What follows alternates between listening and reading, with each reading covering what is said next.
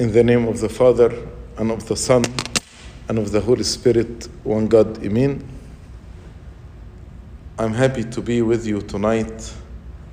This is actually my first visit to this blessed church, and also it is the first church in our diocese named after the children of Bethlehem.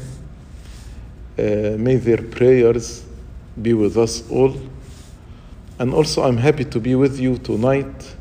Especially today is the first day of the fast of Saint Mary, the Mother of God. May his prayer, may her prayers and intercession be with all of us, and may the Lord grant us acceptable and blessed fast. Tonight, our Bible study from the Gospel of St. Luke, chapter 6, starting from verse 27. And this part, like, is a summary of the Sermon on the Mountain that was mentioned in Matthew chapter 5, 6, and 7.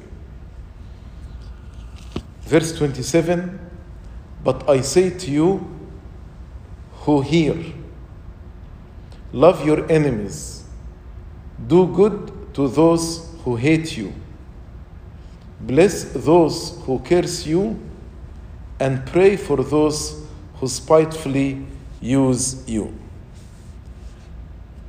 So, here the Lord said, I say to you who hear.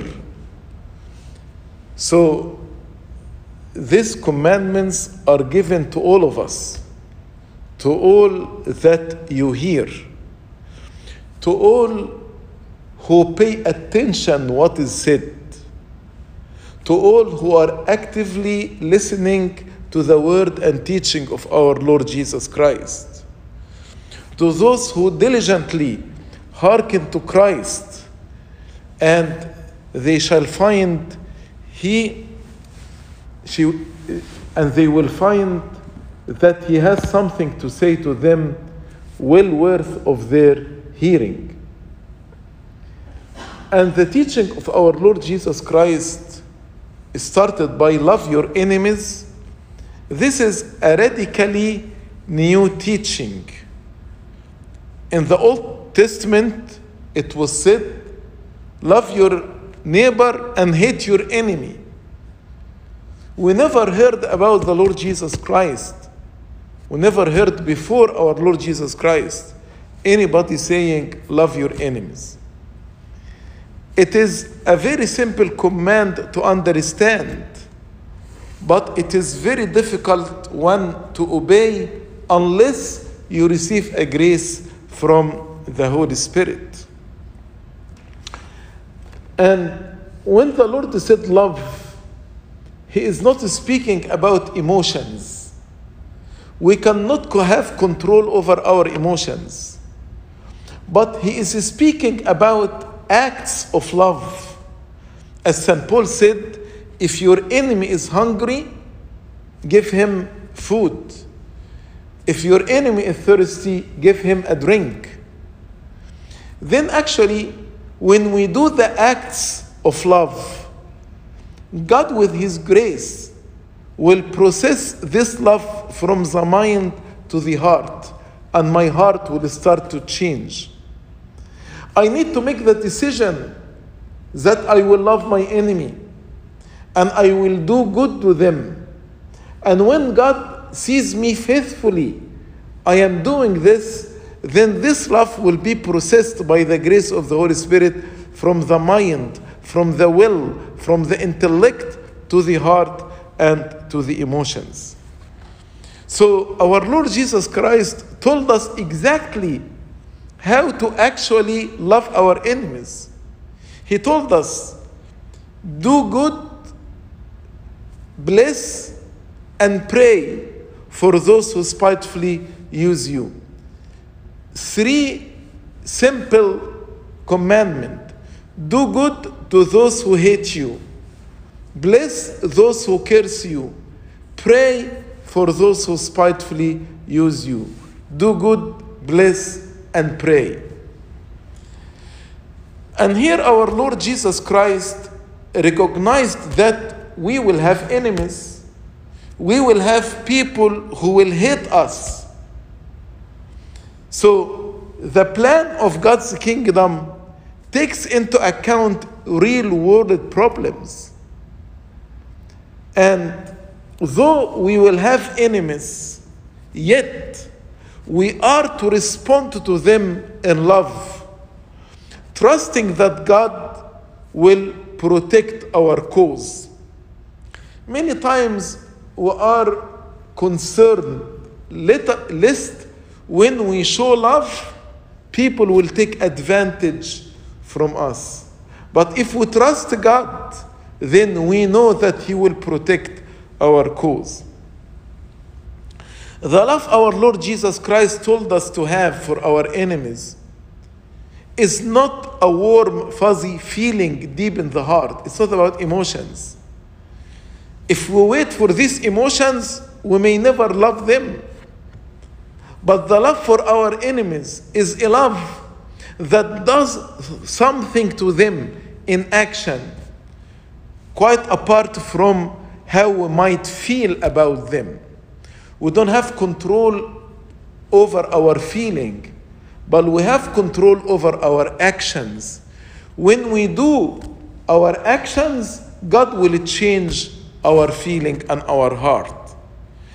He is asking us to respond in mercy and love as God responds to human weakness. Bless those who curse you means that we must speak well of those who speak ill of us and do good to them, not eye for an eye and tooth for a tooth. Verse 29 To him who strikes you on the one cheek, over the other also. From him who takes away your cloak, do not withhold your tunic. So here our Lord is continuing to astonish us by his teaching. He is teaching us that we must accept certain evils committed against us. Accept this not out of weakness, but by our free will, because we are peacemakers. It's easy to repay evil with evil, but when we choose to repay evil with good, that's not easy. You cannot do it except with the grace of God. But why we choose to repay evil with good? Because we are peacemakers. Blessed are the peacemakers, for they shall be called sons of God. So, our Lord Jesus Christ in these verses present to us another practical way of how to love. When a person insults me, strikes you on the one cheek, we want to give them back what they give to us, and even more. If he hits me, I want to hit him back, and even more. But the Lord told us, no, we should not do this. Rather, we should patiently bear such insult and offenses, not to resist an evil person who insults us this way, because you will be like him. And when we think how the Lord Jesus Christ Himself was insulted and spoken against as a glutton, a drunk, a blasphemer, a madman, and many, many other accusations. See how he lived this principle himself, when he was insulted, he never insult back. زي ما بنعرف الكسلكون وكان يشتم ولا يشتم عوضا. When they cursed him, he did not curse back.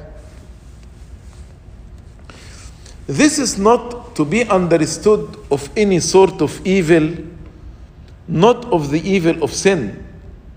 When we say we need to accept certain type of evil, I'm not speaking here about the evil of sin, of bad actions, evil of false doctrine. which we are to oppose, to oppose. We need to stand against these things. We need also to stand against the evil one, Satan. Satan has to be resisted. But the evil man, he is a victim of Satan.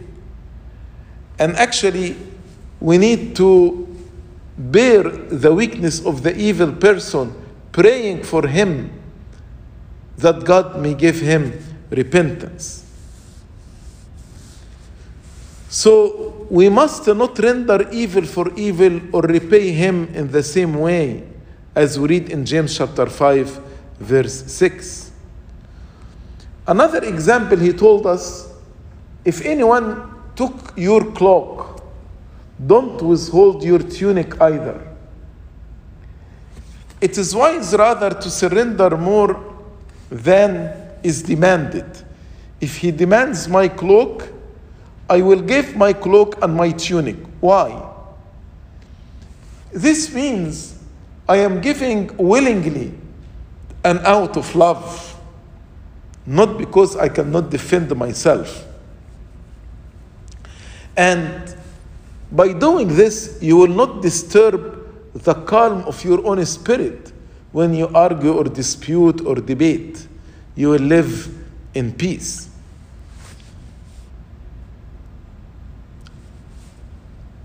A person was possessed with demons, and they took him to one of the elders who God gave him the grace of casting out demons.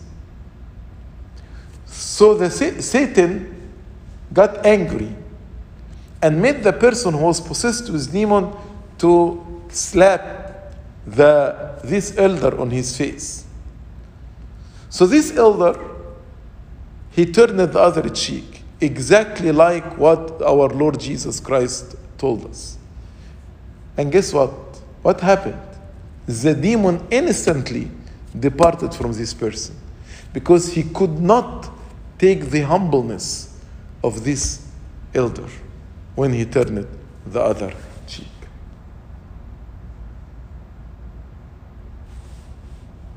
And in our time, uh, when one of the uh, one of the shiuch was insulting the Christian all the time on the media and making fun of our gospel and our Bible. And when he got sick and was hospitalized in one of the hospitals in, in London, and His Holiness Pope Shenouda sent a bishop and two priests to ask about this sheikh.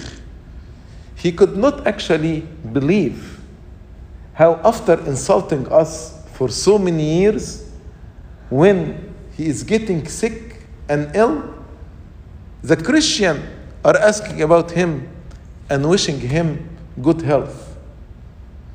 This love in action changed him completely. And when he returned back to Cairo, Cairo, he went from the airport to the cathedral to actually thank His Holiness Pope Shenouda. And from this moment until he passed away, he never actually speak against Christian again. Never. And he said to the media, from now you will see a change in the media in Egypt. That's the power of love. That's the power of forgiveness. That's the power of blessing those who curse us and praying for those who spitefully use us. Verse 30 Then the Lord said, Give to everyone who asks of you, and from him who takes away your goods, do not ask them back. And just as you want men to do to you, you also do to them likewise. Give to everyone. whether Jew or Gentile, friend or enemy, believer or unbeliever, a good or a bad man, worthy or unworthy, deserving or not.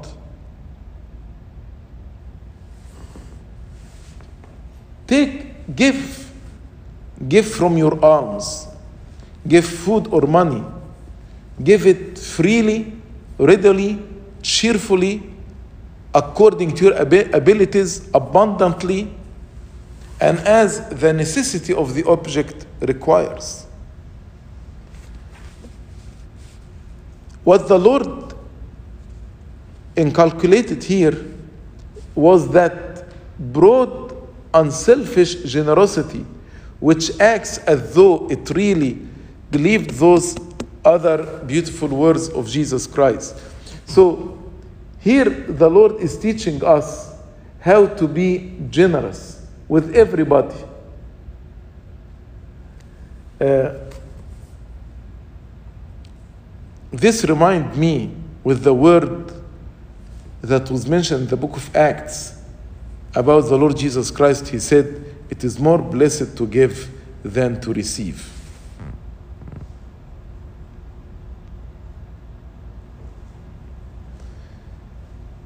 And verse 31, which says, And just as you want men to do to you, you also to do them likewise. We call this a golden rule or the golden rule. Why? Many times people ask, How can I treat this person? When this person treats me this way, how can I treat him back? If you don't know the answer, just switch the roles. Put yourself in his place and ask yourself, how, if I, I am in his place, how I like to be treated? And then do treat him this way. That's the golden rule. It is the principle of reciprocity. This actually sums up all moral and ethical requirement of men who live in society as the citizen of the kingdom of God.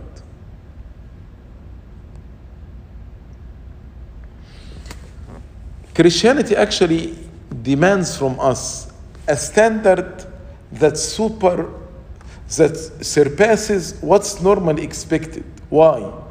Because we have the grace of the Holy Spirit.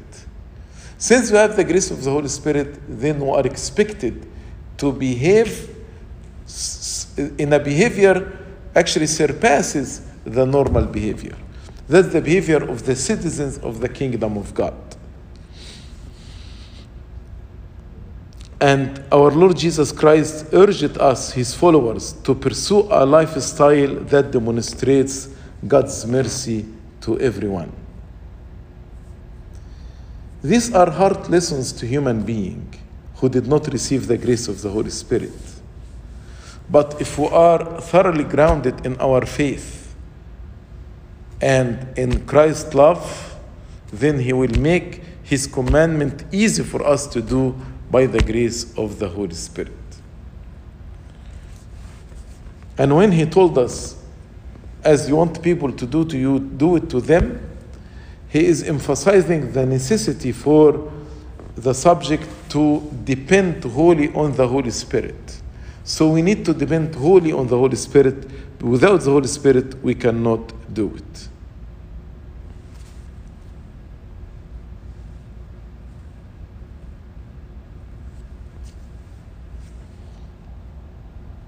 Verse 32.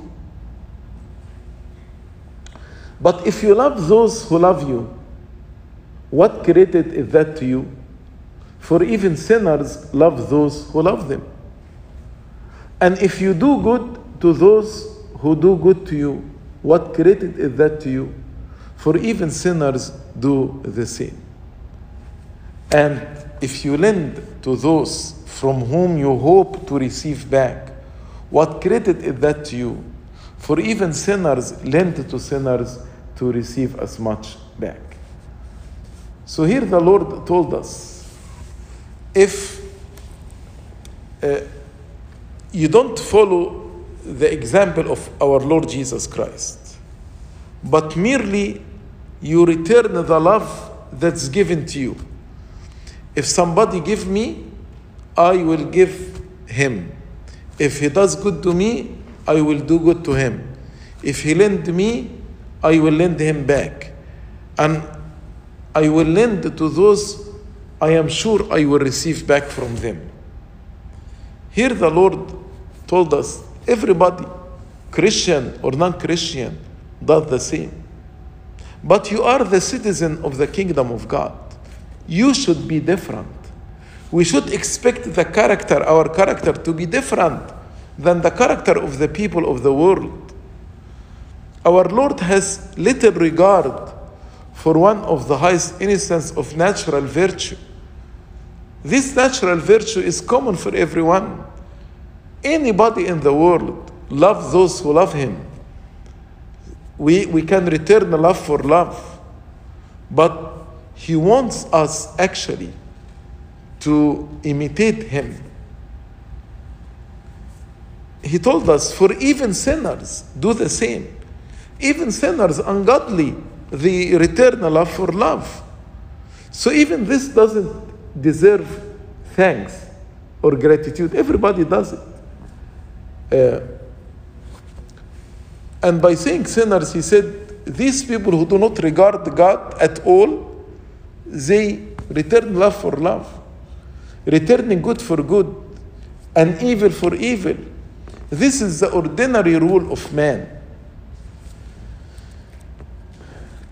But people actually, some people are worse sinners, they return evil for good. When you do good to them, they repay you with evil. That's more wicked and more evil and more ungodly. But what about returning good for evil? People do evil to you and you repay them with good. That's divine. That's what expected from us the Christian, the citizen of the kingdom of God. And when we give, it should not be with strings attached. True service involves a giving that does not demand a giving back. When I help somebody, I'm not helping him because he will help me back.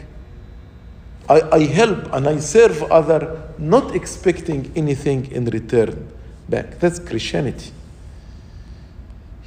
Our Lord Jesus Christ calls for works that demonstrate love, good deeds, giving and lending to those in need. God's children should bear the permanent, lasting stamp of His moral character. So we be like Him, imitate Him. He is loving, He is gracious, He is generous, even to His enemies, and we should be like Him. We should have this stamp on us. Notice these three verbs love, do good, lend are not suggestions or highly recommendation by God, but these are commandments. When He told us, love your enemies, in, in verse 35, but love your enemies, do good, and lend, hoping for nothing in return. These are not recommendation, not suggestions. These are commandments. God is commanding us to love our enemies, to do good, and to lend, hoping for nothing in return. And your reward will be great, and you will be sons of the Most High. For he is kind to the unthankful and evil. Therefore, be merciful, just as your Father also is merciful.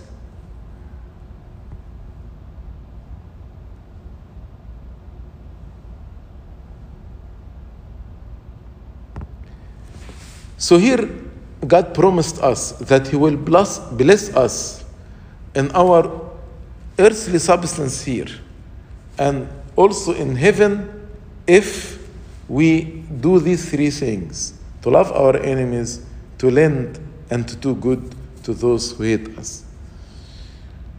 As God is ever willing to give all necessary help and support to those who are unthankful and evil.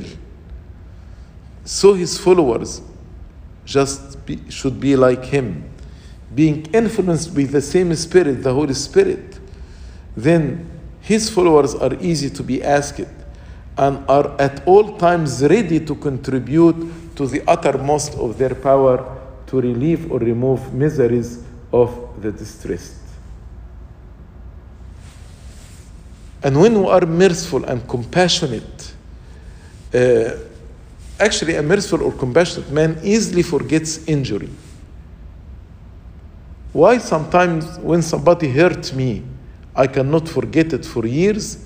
Because I'm not uh, a merciful or a compassionate person. I am prideful, I'm arrogant. But a merciful or a compassionate man easily forgets injuries, pardons those or others without being asked, does not permit repeated returns of ingratitude to discourage him from doing good. So if I helped somebody, someone several times, but he did not show gratitude, this will never stop me from helping him and again and again and again, even to the unthankful and to the unholy, like our Heavenly Father, who is actually giving and merciful and compassionate to the unthankful and to the unholy.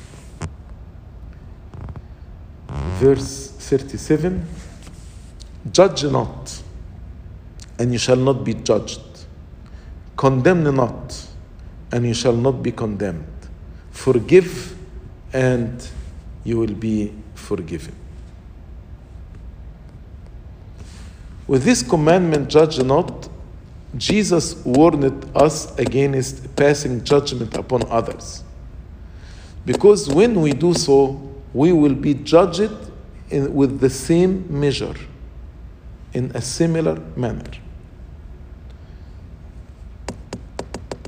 This verse is most popular among people who do not know the Bible well. What do I mean by this? When actually I came to America, two words I heard frequently, especially from the younger generation don't judge, and it is not fair. It's unfair. And as if God wants us to be blind without discernment. As if Christ, when he said, Don't judge, he is commanding a universal acceptance of any lifestyle or teaching. But no, the Lord Jesus Christ told us, You will know the false teachers from their fruits. By their fruits, you will know them. So he wants us to make assessment, to discern between good and evil, between godly lifestyle and evil life, uh, lifestyle. Actually, in Hebrews chapter 5, St. Paul said, discernment between good and evil is a sign of spiritual maturity. Those who are spiritually mature can discern between good and evil. When St. Paul said, bad company corrupts good morals, doesn't this imply that I should make assessment and I say this bad this is bad company and I should stay away from bad company because bad company corrupts good morals? So when you say to somebody, this is bad company, you should not accompany them. Most commonly, they will tell you, don't judge. Or when you tell them, don't follow these teachers, these are false teachers, these are teaching wrong doctrine, they will tell you, don't judge. But this is misinterpretation of this verse. The Lord did not mean at all that we accept any teaching, any lifestyle. Yes, Christians are called to show unconditional love to everybody, but we are not called to unconditional approval. Again, we are called to show unconditional love, but we are not called to show unconditional approval. We can love people who do things that we don't approve, but we should not imitate them or follow them or accompany them. We should be separate because there is no fellowship between light and darkness. That's what the, the Bible teaches us. Then the Lord expected, expanded the idea beyond simply judging others. He told us, don't condemn and to freely forgive. What's the difference between judgment and condemnation? Judgment, when you say this person is a bad person. Condemnation, when you say this person deserves to go to the lake of fire. Here you are passing condemnation on him. As if you are God and you are deciding now who will go to heaven and who will not. But that's why the Lord asked us to freely, unconditionally forgive. That is what Christians should do. Then in verse 38, he told us, Give, and it will be given to you. Good measure, pressed down, shaken together, and running over will be put into your bosom. For with the same measure that you use, it will be measured back to you. I like how he described it here the blessing we'll receive. Good measure, pressed down, shaken together, and running over will be put into your bosom. And he promised us that with the same measure, it will be given to us. So the imagery here points to a measure of grain so pressed and shaken that it could hold no more and now start to run over. God will measure unto us according to the same measure we use for others. As we judge others, God will judge us. As we forgive others, God will forgive us. Forgive us our trespasses as we forgive those who trespass. As we condemn others, God will condemn me. As we are merciful to others, God will be merciful to me with the same measure. So, it will, t- it will work for your advantage when you forgive, when you give, when you let go, when you don't judge, when you don't condemn. This is a powerful motivation for us to be generous with love, forgiveness, doing good to others. If we want more of these things, if want more from the love of God and forgiveness and goodness, then give more to the others and you will receive. The disciples of Christ are known that they are givers rather than judges. We, we are givers rather than judges. Generosity, limitless kindness to all, saint and sinner, this actually uh, the character of the children of God. And we cannot outgive God. You cannot make God indebted to you. Once we give, God will give you and reward you abundantly. He will return more to us in one way or another, more than we give to Him.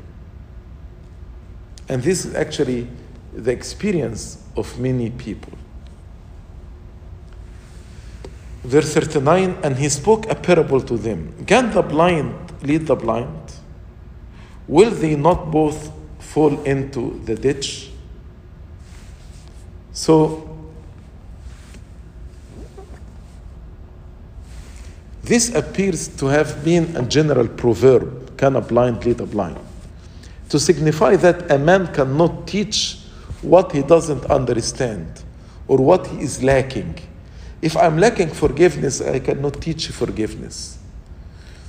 So, this is strictly true in spiritual matters. A man who is not illuminated from above is incapable of judging concerning spiritual things and wholly unfit to be a guide to others. If I'm not illuminated with the Holy Spirit, I cannot be a guide or a director to others. Is it possible that a person who is covered with the thickest darkness of hatred, unforgiveness, greediness, can this man dare to judge the state of others or attempt to lead them in a path that he's totally ignorant of? If I am blind, I cannot lead a blind person. Uh, and if such a person tried to do an assessment, this assessment will be uh, foolishness because of his blindness. And when a blind leads a blind, he will not endanger his own soul. But he and the person whom he is leading, both of them will fall into the ditch of perdition.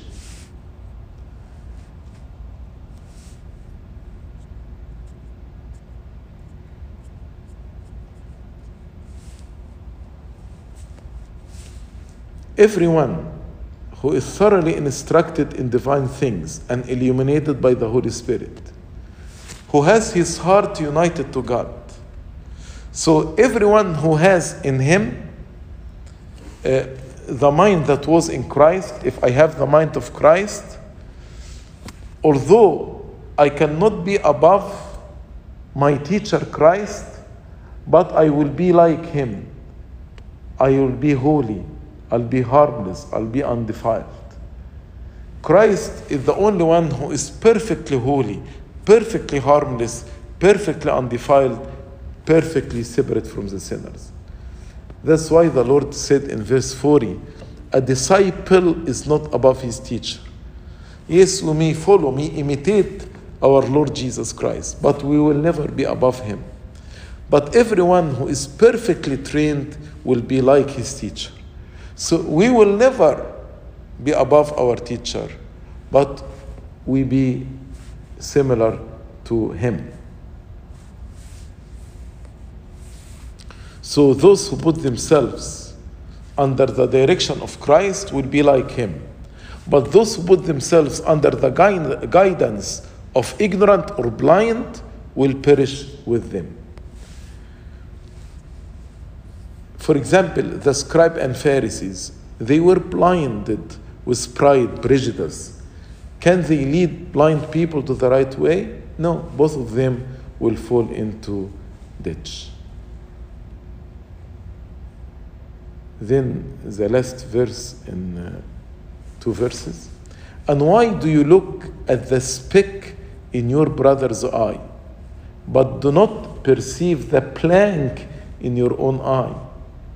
Or how can you say to your brother, Brother, let me remove the speck that's in your eye, when you yourself do not see the plank that is in your own eye? Hypocrite. First, remove the plank from your own eye, and then you will see clearly to remove the speck that is in your brother's eye.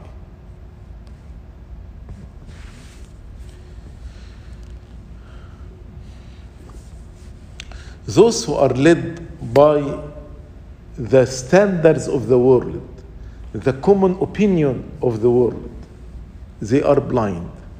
And unfortunately, nowadays, because many, especially youth, but many people, even from adult, they spend most of their time on the social media.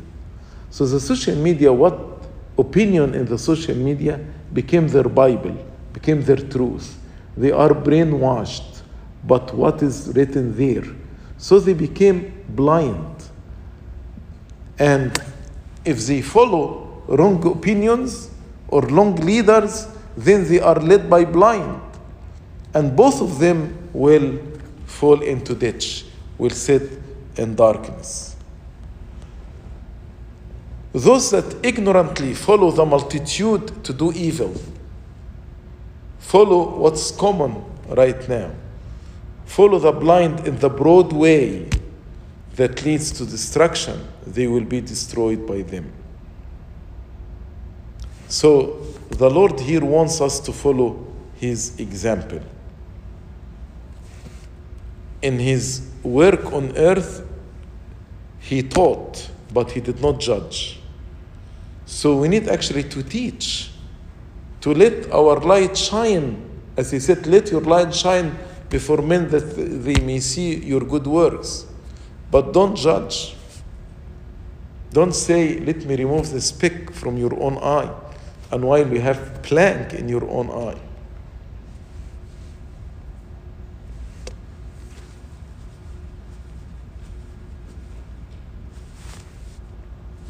So, by judging other as if we are saying we are above our master, our master refrained from judging others. So why we, ju- judge other?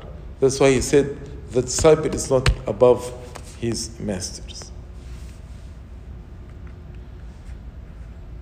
And the followers of Christ cannot expect better treatment in the world than their master. If our Lord Jesus Christ was mistreated in the world, we are not above him, we are not better than him. So when we are mistreated, we should not be surprised. So we should not promise ourselves as followers of Christ more honor or pleasure than the, Christ, uh, the Lord Jesus Christ had. And we should not aim at worldly showness or magnific- magnificence while our Lord Jesus Christ did not have. Everyone that would show himself a disciple, let him be as his master, dead to the world and to everything in the world as our master Jesus Christ was. Let us live a life of labor, self denial, as our master said, did. He said, The Son of Man did not come to be served, but to serve. He made himself servant of all. So let us toil, do good to others as much as we can. Then we'll be complete disciples of our Lord Jesus Christ.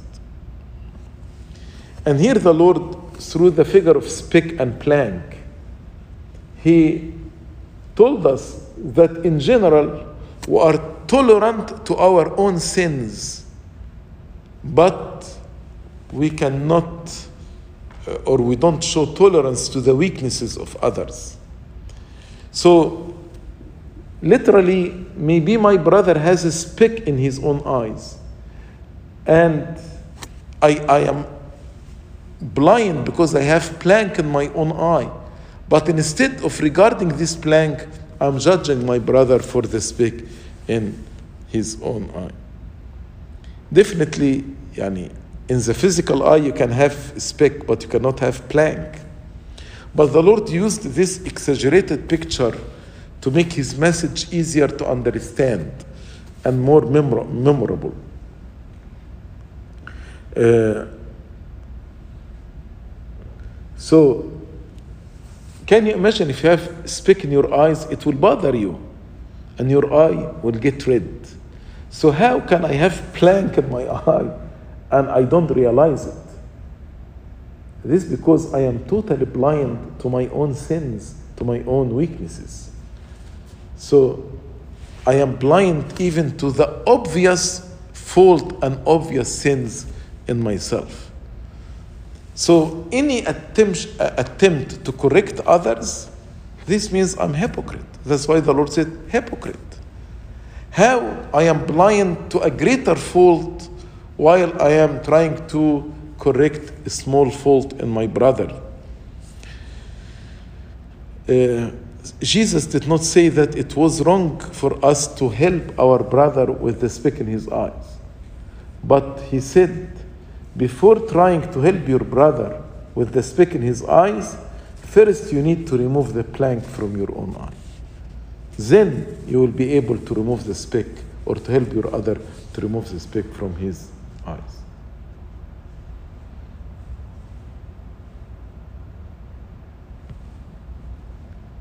Verse 43 For a good tree does not bear bad fruit, nor does a bad tree bear good fruit. For every tree is known by its own fruit. For men do not gather figs from thorns, nor do they gather grapes from a bramble bush.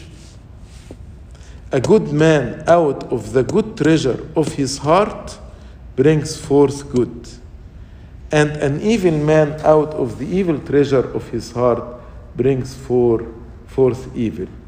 For out of the abundance of the heart his mouth speaks. So, in the Sermon on the Mountain, the Lord Jesus Christ used this parable to discern between true and false prophets.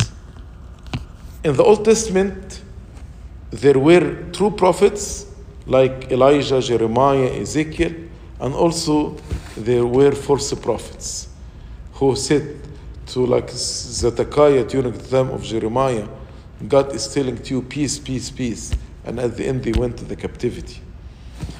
And also in Jesus' time, there were true and false disciples.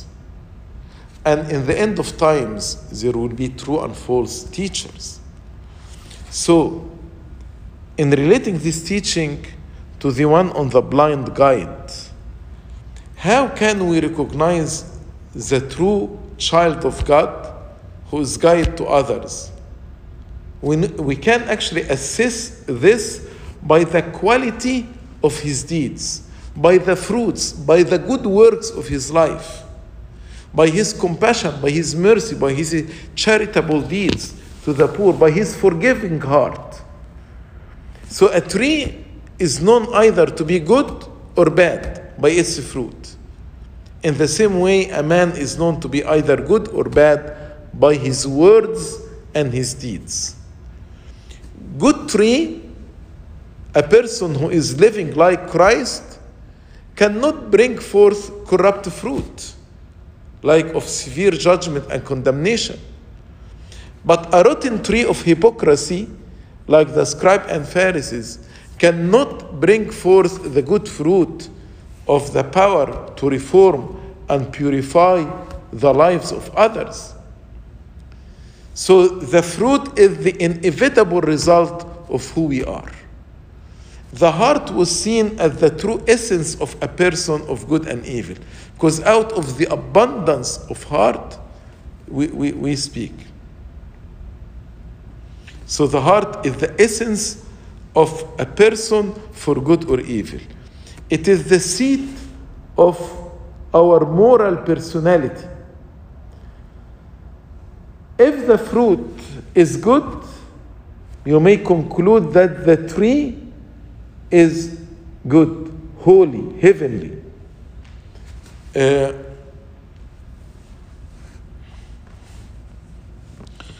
although always you cannot know how the heart looks like, but from the fruit you can tell to a major extent how the heart looks like.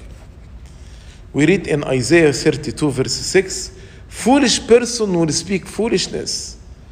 And in 1 Samuel 24, 13, wickedness proceeds from the wicked.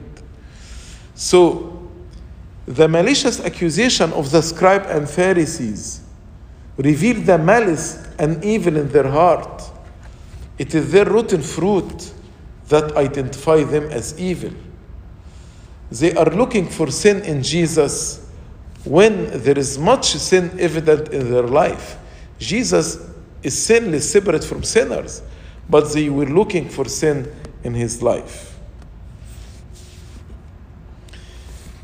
When the love of God reigns in my heart and de- denominate me, then I will be a good man. And this love will be a good treasure from which I will bring forth goodness. But where the love of the world and the flesh reigns in my heart, then I have evil treasure in my heart. And out of this evil treasure, I will bring forth evil.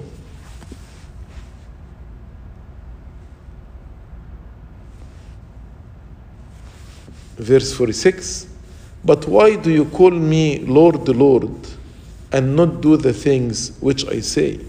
If we call him Lord, then he's our master, then we should be obedient to him and compliant to him. That's why he said, Whoever comes to me and hears my sayings and does them, I will show you whom he is like.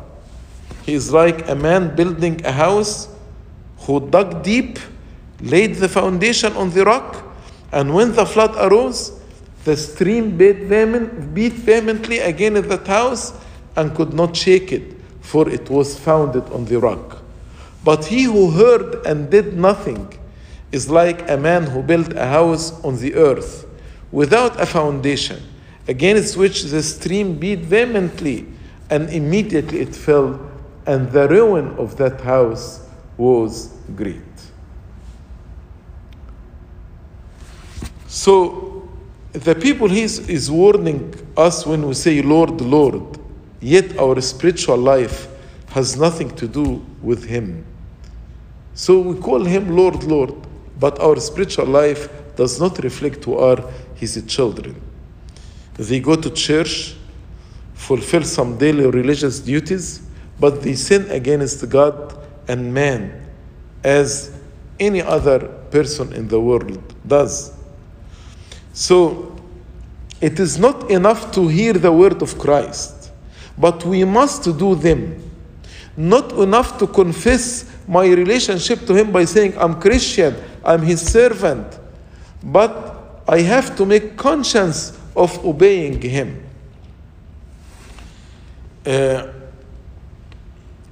as if we are cheating ourselves and we're cheating God. If we say we are Christian, we serve Him and we listen to His saying, but without doing them. That's we are deceiving and cheating ourselves. That's why He said, Whoever comes to me, uh, whoever comes to me should surrender to me. Whoever hears my saying is my disciple. Whoever does them actually will show obedience. So here there are three simple points.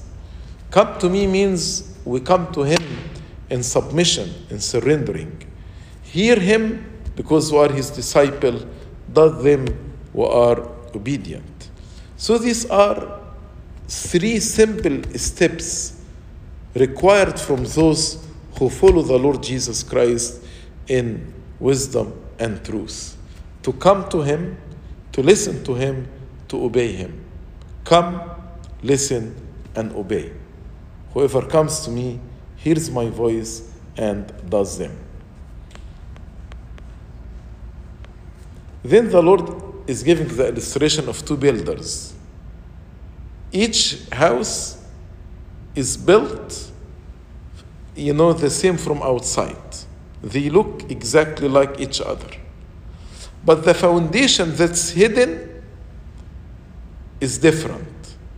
But the foundation actually is the only uh, proof of the storm, whether this house will fall or will stand. So if you come to Christ, listen to Him, do His word, you build your house on a strong foundation. Because you are building your house on the teaching of Christ. This is firm foundation of faith. But if you hear and you don't do, then you are building your house on the sand. Then when adversity comes, your faith, if it's built on, on sand, will collapse and fall. But if you build on the rock of faith, it will stand. The wise man dug deep, so brings out toil and labor, which it's our fighting the good fight to lay the foundation. Digging deep means we need to go to fight the good fight. But the foundation that just we take the easy way, the broad way, it will fall during the time of adversity.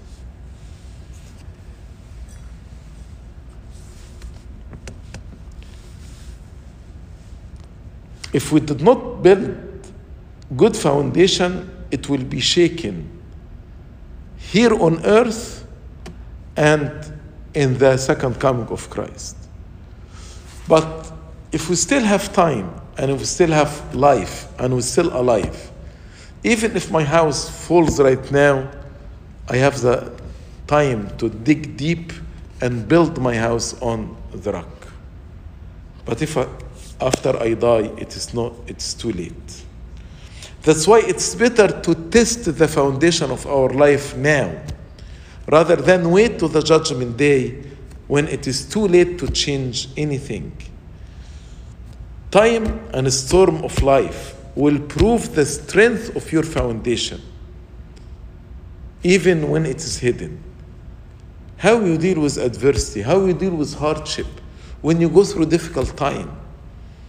This actually will tell you about your faith and your foundation, whether you have good foundation or not. If any difficult time start to shake your faith, then all what you're building was on earth, on sand. But when there is difficult time and you are strong in your faith, then you are building your house on the rock. Like the martyrs of Libya, for example. This hard time proved that their house was built on a strong foundation. We may be surprised when we see how who has truly built upon good foundation. Maybe some houses, some people who believe they build their house on true foundation, but at the time of hardship will be surprised or the second coming of Christ. The Lord said about the destruction of the houses on the sand, He said, the ruin of that house was great. So it's only that st- يعني maybe some people he say, they say why the lord it was great it's only just one person one human being was destroyed but he remind us how even one soul will bring great sorrow to the heart of god he left the 99 to search for one lost sheep so our lord jesus christ in closing his discourse leaves us under the impression of this thought that if we don't take care of our foundation, then the ruin of this house is great. Uh, so let everyone know that this disaster uh, might be ours if we are hypocr- hypocrites or inconsistent or building our houses on sand, not on good foundation. This actually conclude our Bible study tonight from the Gospel of St. Luke chapter 6. Glory be to God forever and ever.